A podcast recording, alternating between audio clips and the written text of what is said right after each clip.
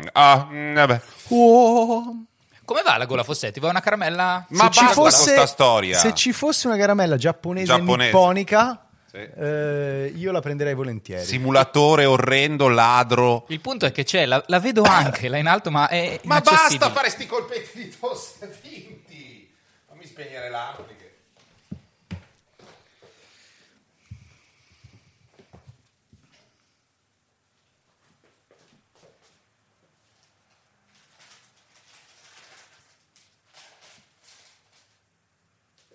Te. Eh, sto dando. attenzione! Ti sto dando la caramellina giapponese. Ma quindi devo fare tutta la puntata facendo...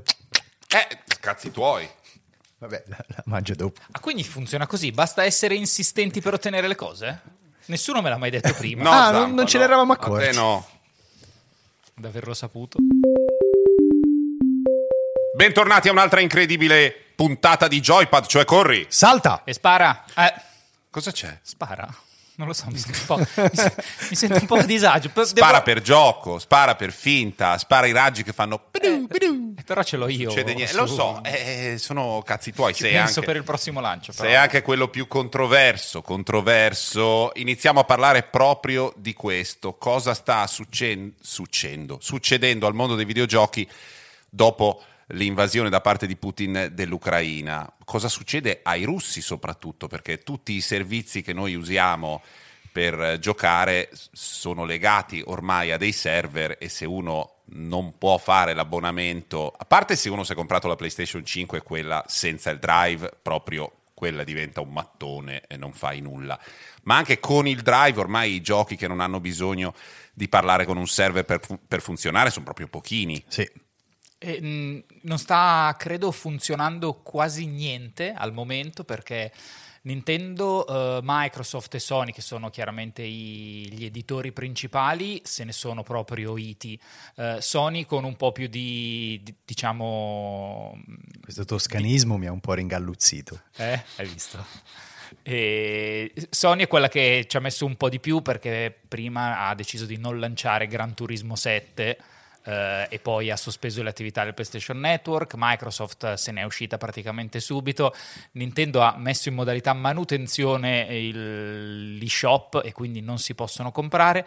Per tutti questi servizi sono disabilitati di fatto l'acquisto sugli shop online, tutta la parte online, eh, oltre agli editori diciamo che producono le console, anche i vari Rockstar, Ubisoft, eh, Activision, tutte le terze parti hanno di fatto sospeso l'acquisto, la, la vendita dei giochi, delle microtransazioni, di fatto hanno spento i loro giochi in Russia, per alcuni erano anche eh, una parte rilevante delle revenue perché Rockstar con GTA 5, GTA 5 è forse il gioco da anni più giocato in Russia e i- gli incassi sono sempre stati molto alti, però giustamente E io credo detto, che, che- che il problema fosse proprio quello, cioè che aziendalmente, al di là poi del supporto che puoi dare all'Ucraina e via dicendo, prendere i soldi da una nazione eh, evidentemente ostile eh, probabilmente è un po' problematico anche a livello, credo, etico. No, al momento a livello tecnico, al Tecnico, momento, certo. al momento da- su- sul piano tecnico legale non si può e quindi non funzionano come non funzionano i bancomat dei russi in giro per il mondo, non funzionano nemmeno le transazioni economiche, quindi crollano tutti- tutte le, le- le piattaforme di scambio economico e va bene. Poi dal punto di vista della comunicazione è chiaro, oltre al fatto che noi siamo d'accordo, e- eccetera, ma sarebbe ovviamente improponibile. Ci sono invece delle iniziative a favore dell'Ucraina? C'è anche da dire che per tutta risposta i russi, in Russia è stata ufficialmente legalizzata la pirateria per contravvenire, diciamo, a questa Per- chiusura, per, a questo ah, blocco. per rispondere al blocco, alla chiusura. Eh, cosa che diciamo storicamente appartiene alla Russia, è sempre stato un paese dove la pirateria videoludica ha funzionato molto più a Credo lungo che i vari siti, tra i vari siti di torrent, quelli col dominio .ru, siano i più diffusi e comuni da sempre, da quando esiste internet. Dicevo, iniziative per l'Ucraina? Allora, ce ne sono state diverse, eh, molte compagnie, molti mm, editori hanno devoluto soldi ad associazioni mm, che operano in Ucraina.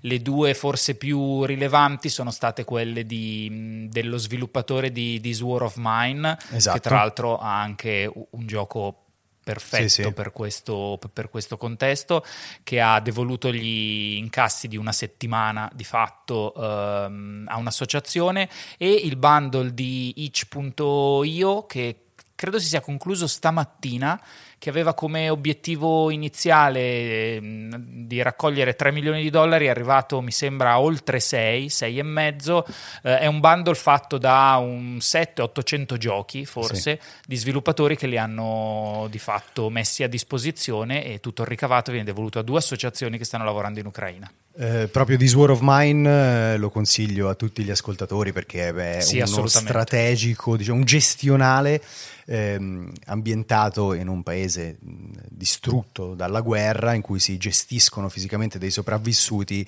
ed è probabilmente uno dei racconti di guerra, anzi delle conseguenze che la guerra ha sulla popolazione più eh, potenti e comunicativi che, si siano mai stati, che siano mai stati sviluppati.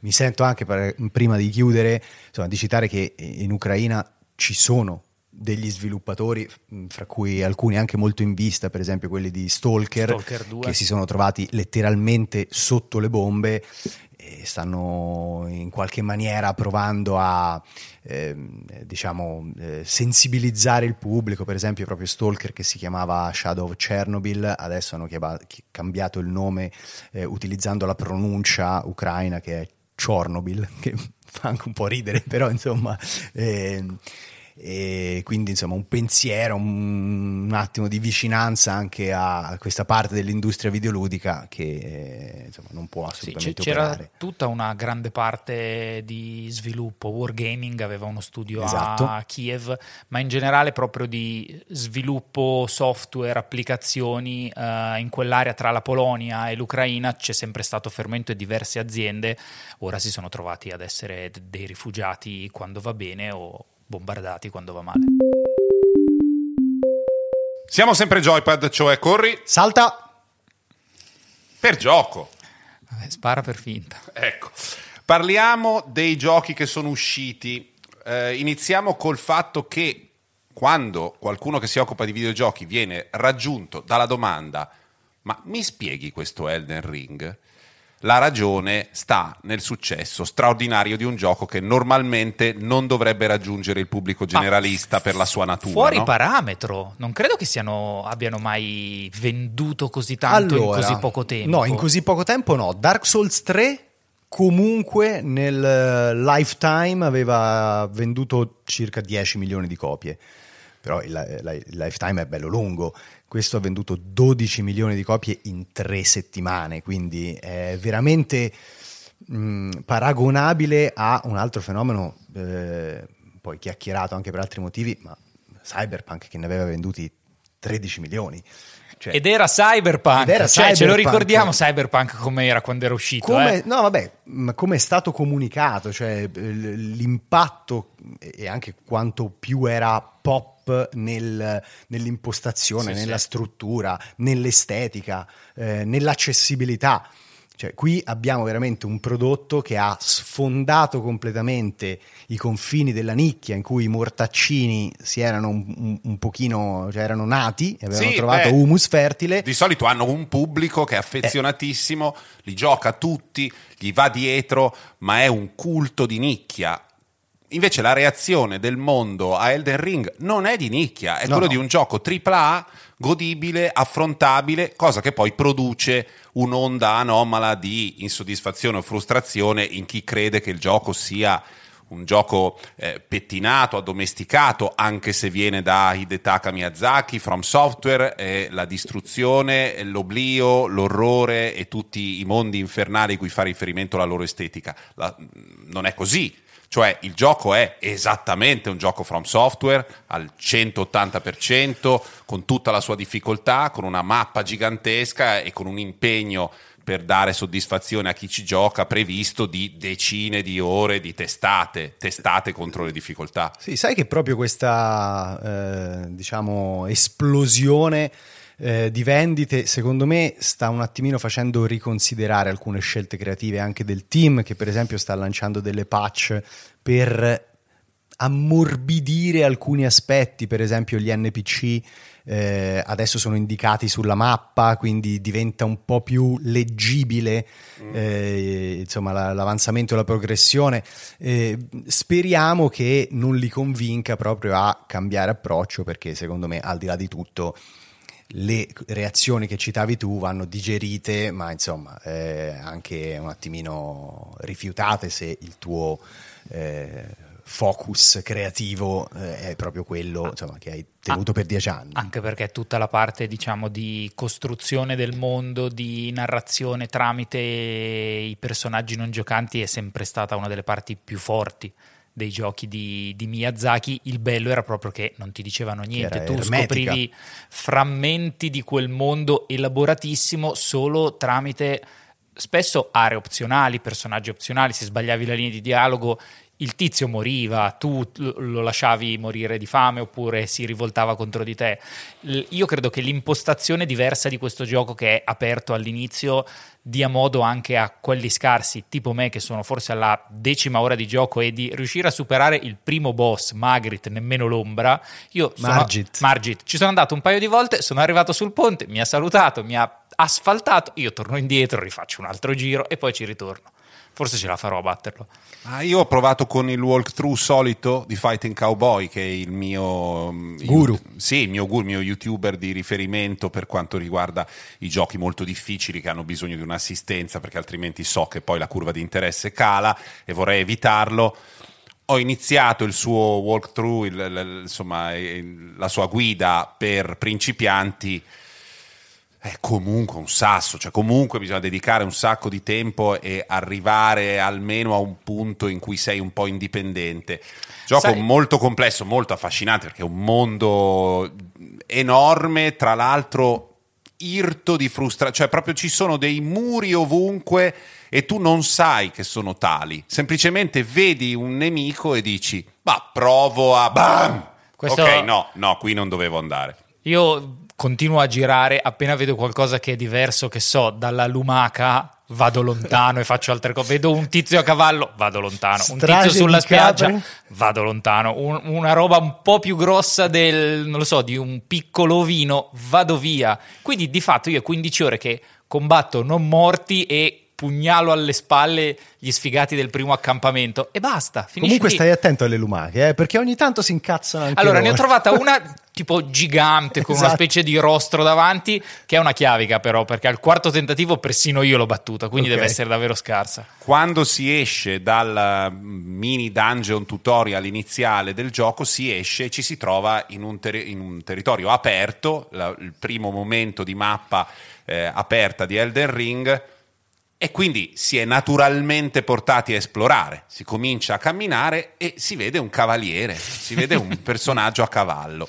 Lo guardi, Dici, vabbè, è il primo nemico cioè, che incontro. Me lo vedo, me l'avete messo lì davanti. E la prima cosa che faccio, escluso il tutorial, sarà No. Eh, no. no. Sai che quella è una, secondo me è una scelta proprio di, di, game design, di tutorial integrato, perché ti dice esattamente, cioè tu vai lì, ci sbatti la testa, ti uccide necessariamente e capisci che puoi aggirarlo, anzi che devi usare la vastità del mondo, l'apertura del mondo per aggirare gli ostacoli che non eh, riesci a superare. Quello secondo me è proprio un tutorial eh, nascosto. Sì, a sì. proposito di tutorial, questo gioco è punitivo anche nel riuscire ad accedere al tutorial del esatto. combattimento, perché se non l'avete ancora fatto e lo state per iniziare adesso, sappiate che nella prima caverna, proprio al minuto 1 di gioco, voi potete seguire la strada che il gioco vi porta a credere essere giusta e uscire nel mondo aperto, oppure fare un saltino, cadere da un piccolo burrone e iniziare il tutorial di combattimento. Credo che nessuno su 11 milioni l'abbiano fatto in 6 perché è praticamente impossibile sapere che là c'è il tutorial base per combattere. Sappiatelo, buttatevi nel burrone. Continueremo a parlare di Elden Ring eh, nel corso dei mesi, secondo me è un gioco come la peperonata che si ripresenterà, ma passiamo a un altro titolo molto atteso di un altro maestro e di un altro maestro dell'orrore, del lato oscuro di tutto, della, dello spavento e della costruzione di architetture fatte di tradizione, riferimenti ai fantasmi o a elementi classici, tradizionali del racconto giapponese della paura, però incrociati con il gotico occidentale, la contemporaneità, insomma, Shinji Mikami e il suo Ghostwire Tokyo. Esatto, che, che, esce la prossima settimana, per il momento in esclusiva sulle piattaforme PlayStation, ma poi probabilmente fra un annetto arriverà anche sulle altre. Eh, è un'avventura in prima persona ambientata in una Tokyo spettrale, in cui tutti gli abitanti sono stati trasformati in fantasmi, tranne il protagonista per motivi che insomma adesso non andiamo ad indagare, ehm, e ci sono queste creature eh, che si chiamano Visitors, che sono in realtà parzialmente ispirate al folklore nipponico, parzialmente alle leggende urbane, ai creepypasta tipo Slenderman. Eh, e niente, l'obiettivo del protagonista è sostanzialmente quello di purificare la città e salvare questi spiriti, che sono gli spiriti degli abitanti, che, che altrimenti vengono tormentati da queste creature.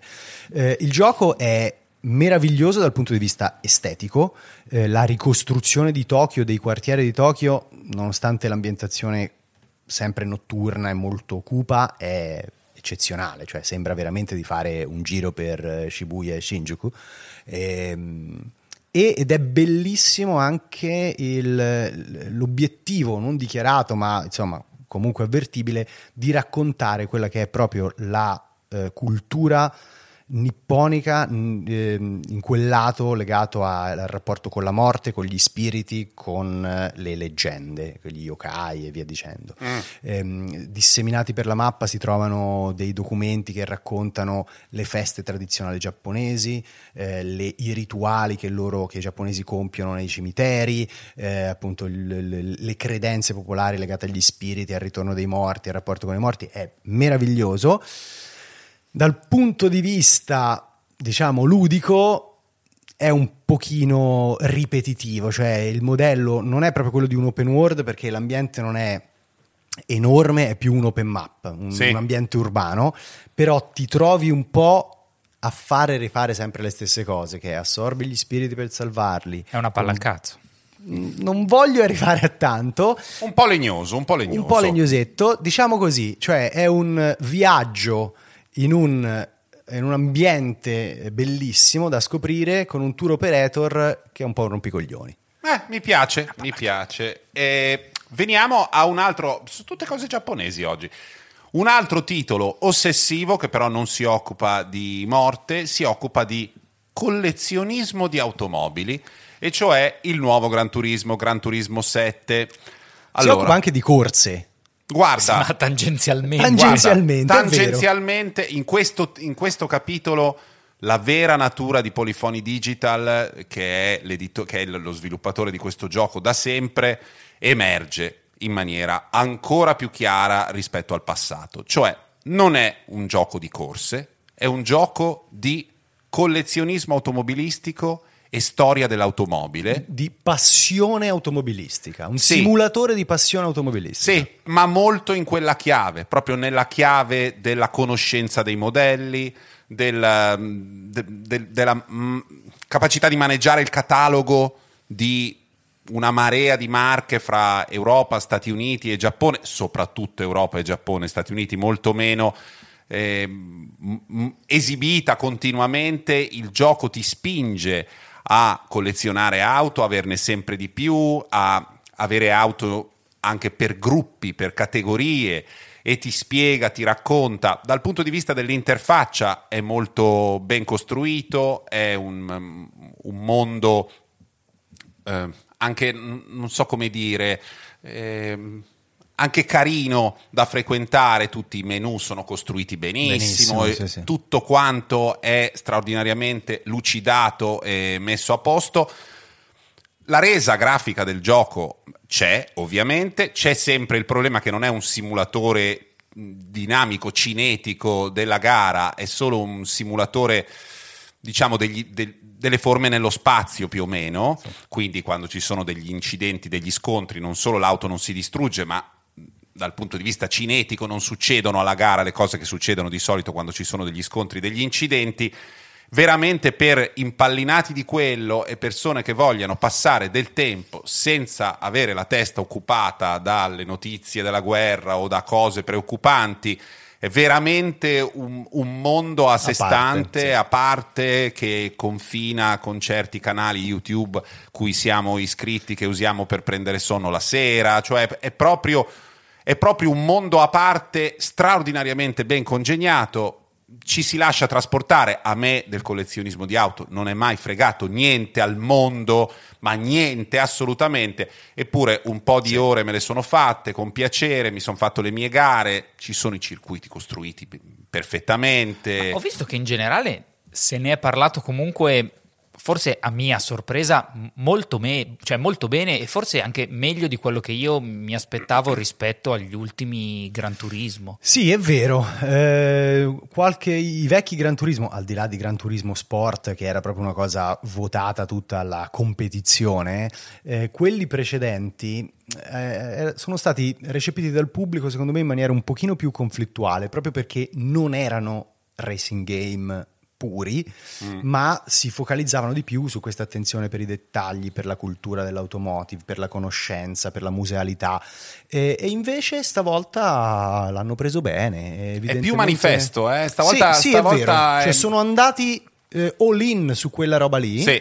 E quindi probabilmente è più cioè, onesto nell'essere quella Secondo me lì. hanno anche tolto a chi voleva dire, cioè hanno anche tolto insomma argomentazione a chi voleva dire "Eh, ma non si corre", perché il punto non è quello. Mm. Cioè il punto è proprio prendere la macchina per poi andare nella modalità Scapes, che è una modalità fotografica in cui tu posizioni la macchina in degli ambienti reali fotografati da fotografi professionisti che è, mm, cioè, ottieni con eh, pochissima fatica degli scatti meravigliosi, cioè è proprio un gioco di osservazione, di contemplazione, con ritmi completamente diversi rispetto a quelli della corsa. Basta vedere che la modalità carriera si svolge attraverso le indicazioni di un gestore di una caffetteria. Sì c'è, cioè, un, c'è, un, bar per impallinati di auto, cioè classico in, incrocio alla giapponese. Non cioè, sei nel paddock, non no, c'hai no. il manager. Cioè, no. eh, Questo tizio del bar ti dice, ma lo sai che negli anni 70 in Europa sono state fatte delle auto di, di, questo tipo, con questa tradizione. Questi tre modelli in particolare sono molto belli. Se tu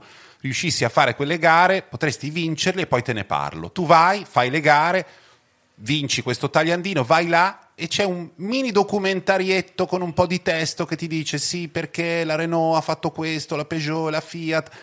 Cioè una, una, una, serie di mini wiki dedicati alla storia dell'automobile, anche i titoli di testa del gioco sono sì. un video sullo sviluppo dell'umanità legato allo sviluppo dell'automobile come figlia della rivoluzione, della seconda rivoluzione industriale e della crescita dell'umanità in tutti i campi allarga molto la questione e devo dire che riesce a ottenere il risultato voluto, cioè non sembrare qualcosa a cui manca un pezzo, ma sembrare qualcosa di completamente diverso ri- rispetto a un titolo tipo Forza Motorsport, eh, dignitosamente e con grande dispiego di mezzi e di qualità. Si respira una bella atmosfera, l'unica cosa è che c'è una strani, queste cose le fanno solo i giapponesi, una stranissima seconda modalità di gioco proprio all'inizio tu decidi se giocare a Gran Turismo o se fare queste specie di gare semi-arcade con la musica.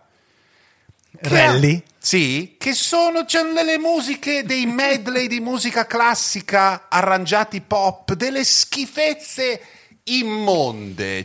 se uno per sbaglio entra in quel menu, dice: Ma che gioco è? Con, um, con Eine Kleine Nachtmusik con sotto la, la cassa Hai iniziato a parlare di musica e io sto scrollando su internet. E devi andare a ritmo mentre, mentre vai in macchina dici ma siamo impazziti, è il 96, ma cosa state facendo? A parte quello, il gioco ha il suo perché e diciamo ce l'ha più del solito. Cos'è? 25ennale, giusto? O ventennale o venticinquennale. sì, Comunque forse. è, è si il- vede, 97? si- si vede che la Quindi- guerra ci sta cambiando. Abbiamo fa- parlato dentro Joy per 10 minuti di un gioco di macchine. Eh, lo so, lo so, lo Era so. 97, quindi 25. Però... Esatto. Eh, veniamo a... eh, Ribilancio Triangle- io. Sì, vai, Ribilancio vai. io con il classico momento Square Enix. Mi piace tantissimo a Matteo Portone. Final Fantasy Toilette. Diventa Allora- anche tu un gestore di una toilette dove i personaggi di Final Fantasy entrano e devono avere a che fare con tutto. C'è il sapone, la carta igienica l'hai cambiata? Final Fantasy Toilette, te ne parla Zampa. E, mm, ah, molto divertente, ma davvero. eh. No, era divertente Mi Sto veramente. spaccando, Ma il senso spaccando dalle dell'umorismo di Zampa su Final Fantasy. Comunque, qua non si parla di Final Fantasy, anche se l'editore è lo stesso. Triangle Strategy è un piccolo giochino. Erede spirituale di? Final Fantasy Tactics. Vedi che parli sempre di Final E Fantasy. allora... E neanche si possono fare le Vabbè, battute. però dai, erede spirituale vuol dire qualsiasi roba, Sì. vale tutto.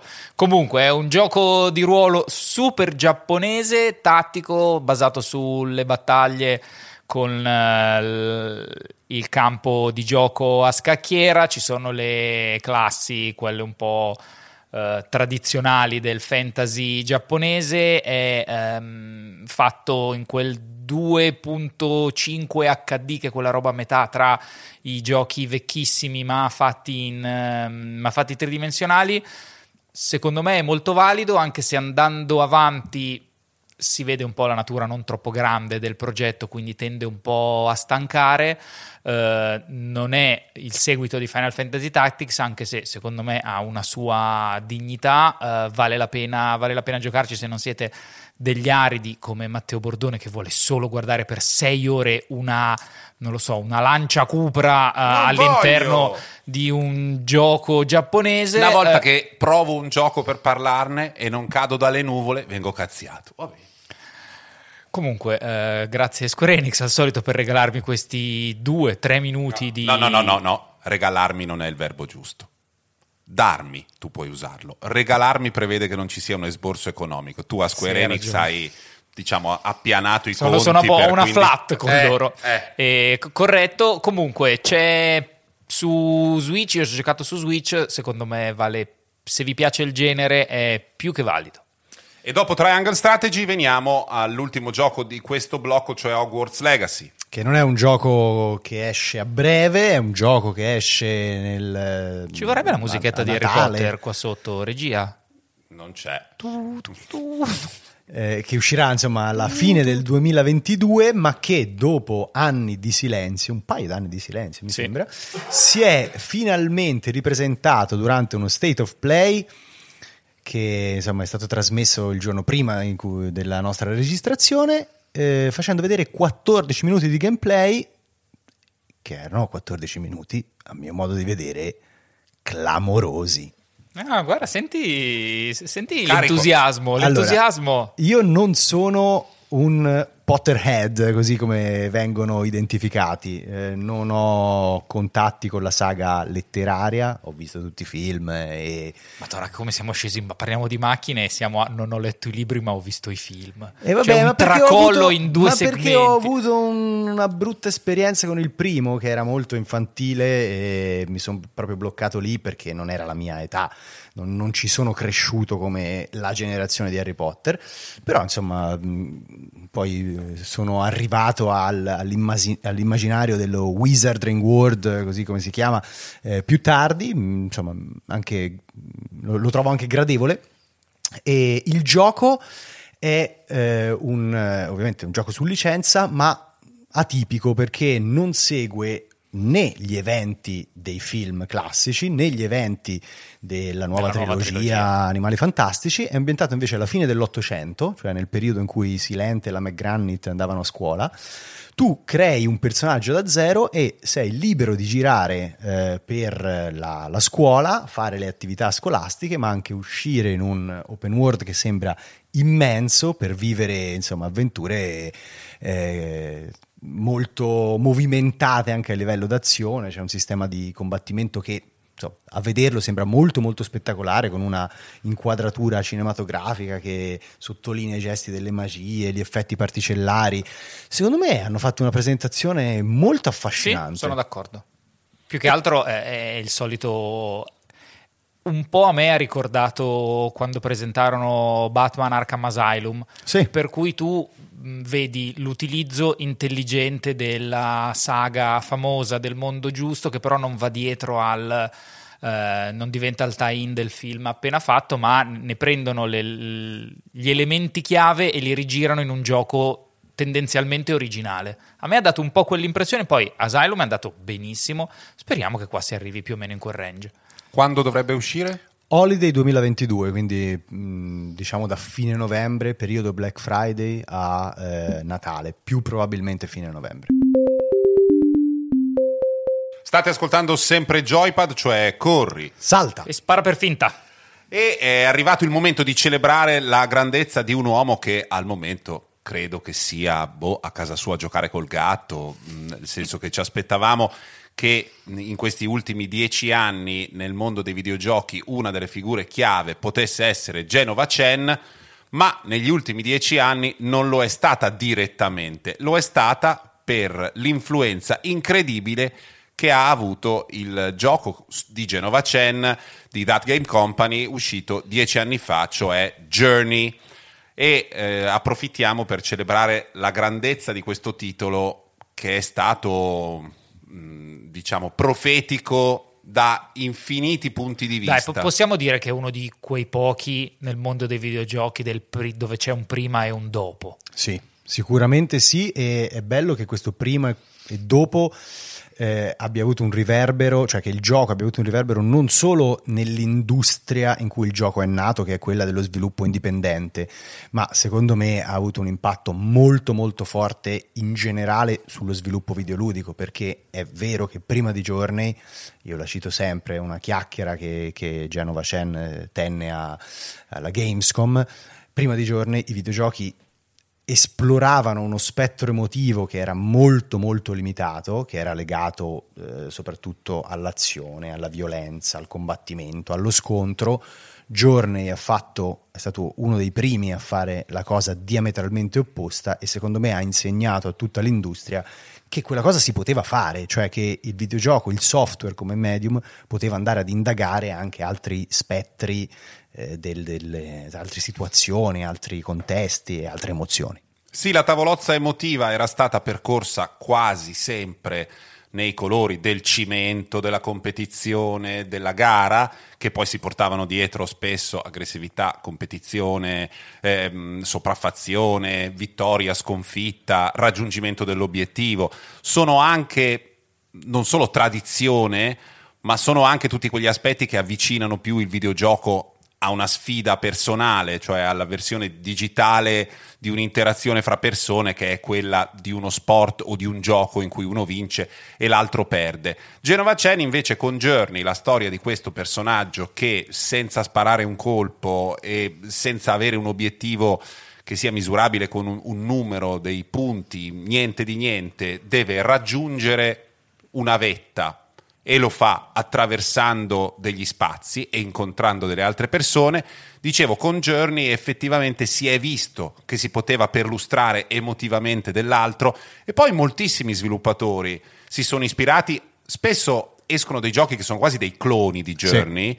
eh, ma che vanno a cercare altri sentimenti, altre questioni. Vedevo recentemente, non so, la mia fidanzata stava guardando dei, dei giochi per il telefono e ce n'era uno in cui dialoghi con un pappagallo e, con questo, e si parla di morte. Si parla, Beh, di, bello. si parla di morte, di, di- di abbandono, di perdita e quindi c'è proprio all'inizio l'avvertenza, attenzione questo non è un gioco piripiri carino, è un Questo gioco... pappagallo ti tira la pezza, Esatto. occhio. eh.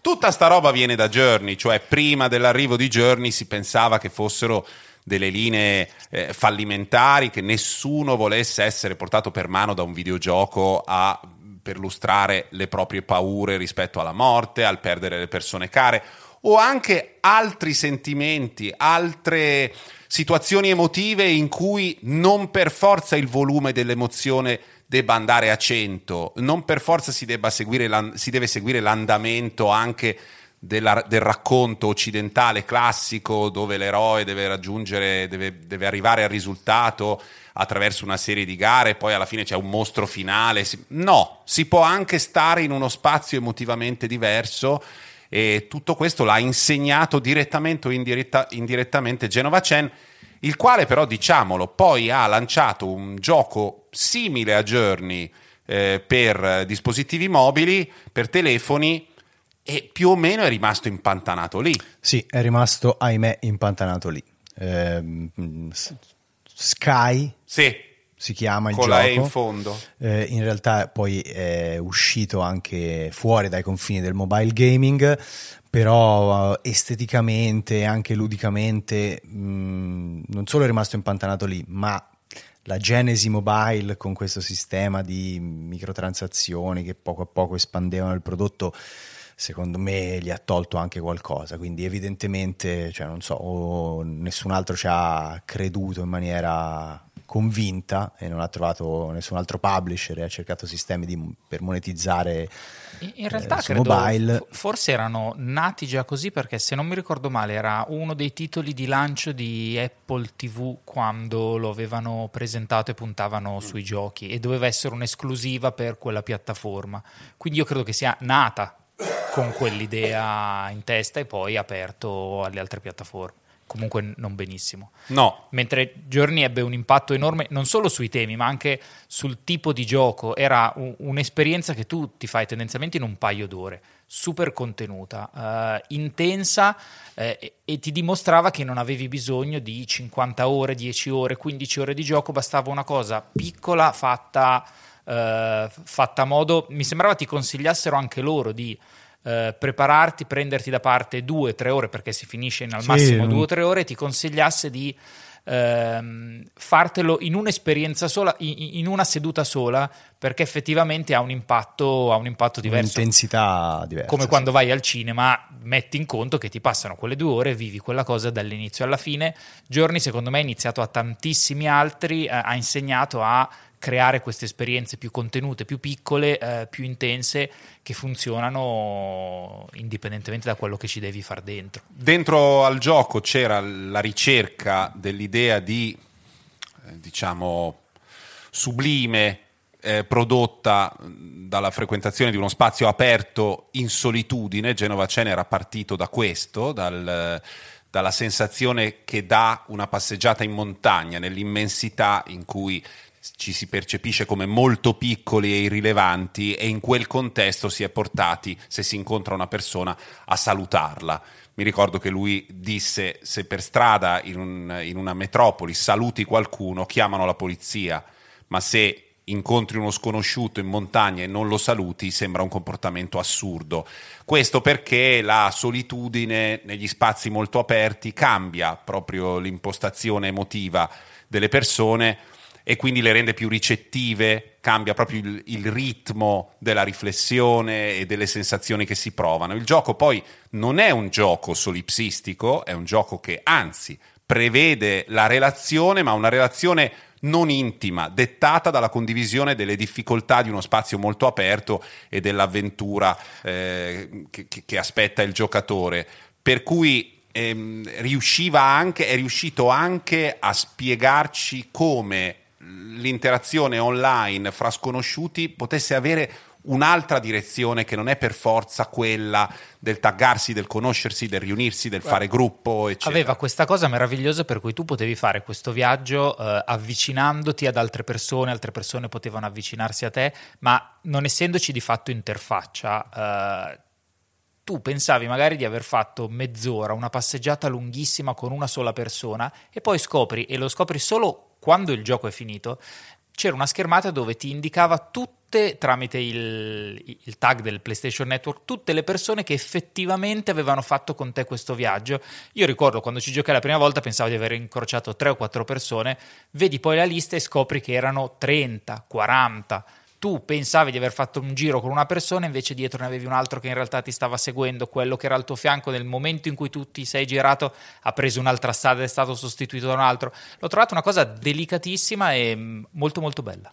L'unico caso forse in cui il gioco online ricorda i giochi da bambini molto piccoli se si va in vacanza all'estero, in cui si gioca senza parlare la lingua. Sì. E, mm, è stato un gioco fondamentale per mille ragioni, non ultimo il fatto che per Genova Chen il gioco il videogioco doveva essere, insomma, quando ha iniziato a fare Flow, Flower e, e poi Journey, straordinariamente semplice e immediato. Quindi levando tutti i fronzoli e concentrandosi esclusivamente sull'esperienza di gioco nella sua radice più intima, è diventato un manuale perfetto per tutti gli altri, perché non essendoci elementi, gli elementi erano veramente cinque, però lavorati in maniera straordinaria, poi tutti quelli che hanno voluto fare dei giochi che sperimentavano in quella direzione si sono serviti del gioco benissimo. Il gioco diciamo, è anche il padre di altre meraviglie come Inside, cioè senza Journey non c'è Inside e non c'è Limbo e non ci sono un sacco di giochi che oggi ci piacciono. È ancora disponibile ovunque, se qualcuno non avesse giocato a Journey, beh, insomma, è una serata che merita, della quale si parla poi per settimane. Decisamente. Eccoci arrivati a uno dei momenti più attesi, diciamolo, dal nostro pubblico, talmente tanto atteso che abbiamo una novità da comunicarvi, qualcuno che ringraziamo, eh, al quale vogliamo benissimo, eh, ha deciso proprio di, di, costruire una pagina in rete che permetta a chiunque tra una puntata e l'altra di Joypad avesse il dubbio di andare e verificare l'esito di questa domanda esistenziale che noi continuiamo a, a porci sperando che cambi la risposta in qualche modo. Quindi potete andare eh, serenamente alla pagina è uscito starcitizen.it, chiaramente la pagina è... tra l'altro complicatissima, c'è dietro uno sviluppo pazzesco no, in cui vengono prese tutte le informazioni che si possono trovare in rete, diari di sviluppo, tweet, sì. post su Instagram, elabora grazie a complicatissimi algoritmi un po' lo stato dei lavori e traduce tutta questa ricerca semplicemente in una risposta che può essere o sì o no. Sì, sì, sì, ma dietro c'è Unreal Engine no, c'è modificato pazzesco. appositamente, cioè è una cosa incredibile. È uscito starcitizen.it, ovviamente la E è una E senza accento perché è un, è un indirizzo, andando lì potrete avere la risposta quando non, non c'è il programma, però ovviamente oggi... Perché chiaramente voi state immaginando, vabbè ma questi ci lavorano da dieci anni, hanno ricevuto mezzo miliardo di dollari in, ehm, in, finanziamenti, di sicuro avranno già fatto uscire questo gioco. E allora io torno a chiedere a Zampa con la solita speranza nella voce. Di, e vorrei sapere da lui Ma se ci sono possiamo... sviluppi questa settimana, eh? Ci sono. Chiedimelo, ci sono? Chiedimelo. Ok. Zampa, il gioco di simulazione spaziale che dovrebbe tenere insieme battaglia, commercio, vita, gioco di ruolo, collezione di astronavi e di oggetti meravigliosi che appartengono a un mondo fantastico, stupendo, dove la creatività degli artisti si sposa col desiderio degli utenti. Insomma, Star Citizen è uscito? No. Siamo arrivati all'ultimo blocco di questa puntata di Joypad, cioè corri. Salta. E spara. E mm, è quello dedicato ai consigli e classicamente inizia Zampa. Allora, inizio io uh, con uh, La Regina dei Sussurri, che è l'ultima espansione di Destiny. Uh, ne riparlerò e ne riparleremo magari più avanti, quando tutti e tre ci abbiamo ben giocato. Io sono ancora lontano dall'aver fatto tutto quello che si poteva fare. Quello che però posso dire è che pur da giocatore della domenica mi sembra che questa espansione abbia proprio tutto un altro passo rispetto, rispetto alle altre, sia dal punto di vista narrativo dove finalmente è un pelo più chiaro capire cosa minchia sta succedendo nel gioco, sia proprio dall'impianto di gioco, mi sembra proprio che porti Destiny 2 su un altro livello. La storia è quella di Savatun, la regina dei sussurri. Leggetevi per favore in rete questa storia che scopri solo tra carte di grimorio e robe del genere, che secondo me è bellissima. Ci sono dei vermi malefici, spaziali, eh, una storia complicatissima ma bella. Io me la sono letta tutta anche molto avanti rispetto a quello che sono, quindi me la sono ampiamente spoilerata, ma è figa lo stesso. Ehm, hai detto la parola grimorio, non la sentivo da tanto. Bravo, Beh, non la sentivamo da quando giocavamo a Magic. Tra grimorio. parentesi, ve lo dico, ho ripreso a giocare a Magic. Basta, Oh, lascio qua. Hai lascio fatto qua. bene, hai fatto bene adesso che hai un PC. Ti sfido, Zampa. E...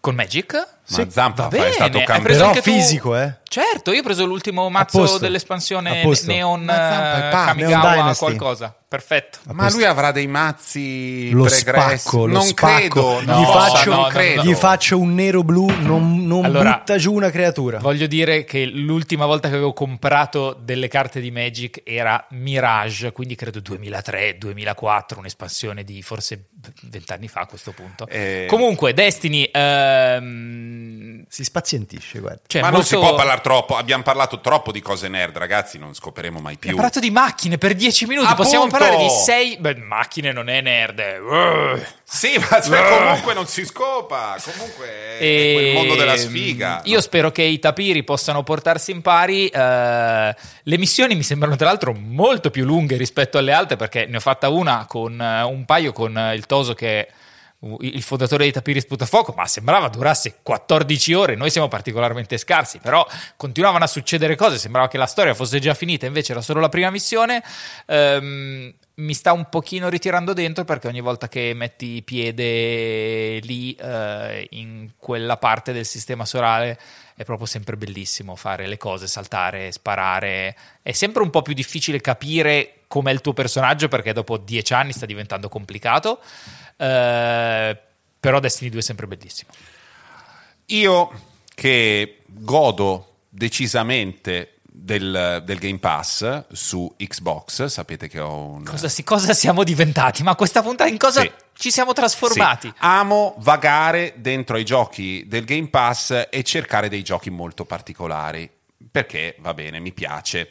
E sapete che ho un certo debole per le simulazioni, e in particolare per le simulazioni particolarmente.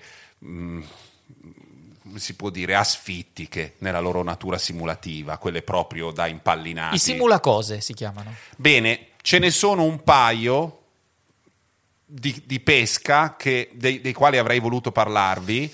Eh, ce n'è uno sulla pesca della carpa e c'è anche un simulatore della pesca del, del boccalone, del black bass, ma non erano granché. Cioè, Meglio spo- il boccalone che la carpa, comunque. Ma puoi pescare solo quelli o puoi pescare anche quelli? Cioè, No. sono due giochi distinti. Uno Sì, simuli. sì. so- Uno simuli i pesci, quelli da attesa, e l'altro i pesci che vai a cercare nei canneti. Con... Vabbè, ma comunque non erano interessanti più di tanto. Quello che invece ho trovato particolarmente interessante è Lawn Mowing Simulator. Lawn Mowing Simulator funziona così. Devi mettere in piedi una ditta che taglia l'erba. Lawn mowing è tagliare l'erba.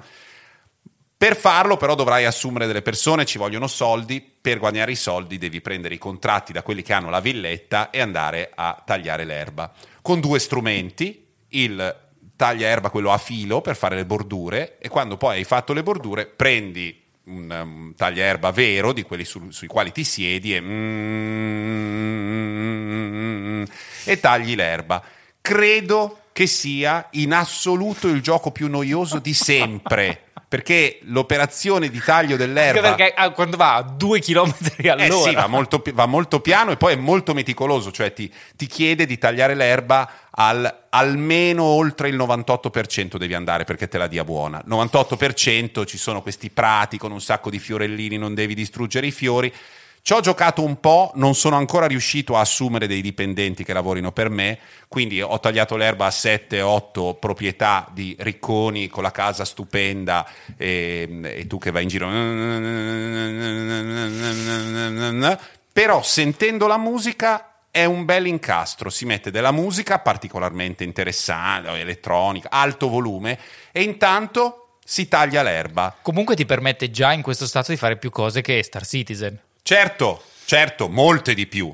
Soprattutto perché questo gioco Soprattutto giocare. esiste. Se andate su, Ga- su Game Pass lo cercate e lo trovate. Allora, Lawn Mowing Su Simulator. Game Pass ci sono anche altre cose più belle. eh. Figuriamoci. Non sentitevi obbligati. Su Game Pass ce ne sono moltissime, io le sto provando e poi vi parlerò, userò Game Pass per questa rubrica perché è pieno di roba, piccoli giochi, con- ma se volete seguire il percorso dell'annullamento totale, Lawn Mowing Simulator, prego. Su Game Pass ci sono cose più belle, fra cui quella che sto per suggerire, che è Tunic, che è uscita veramente da poco, un paio di giorni.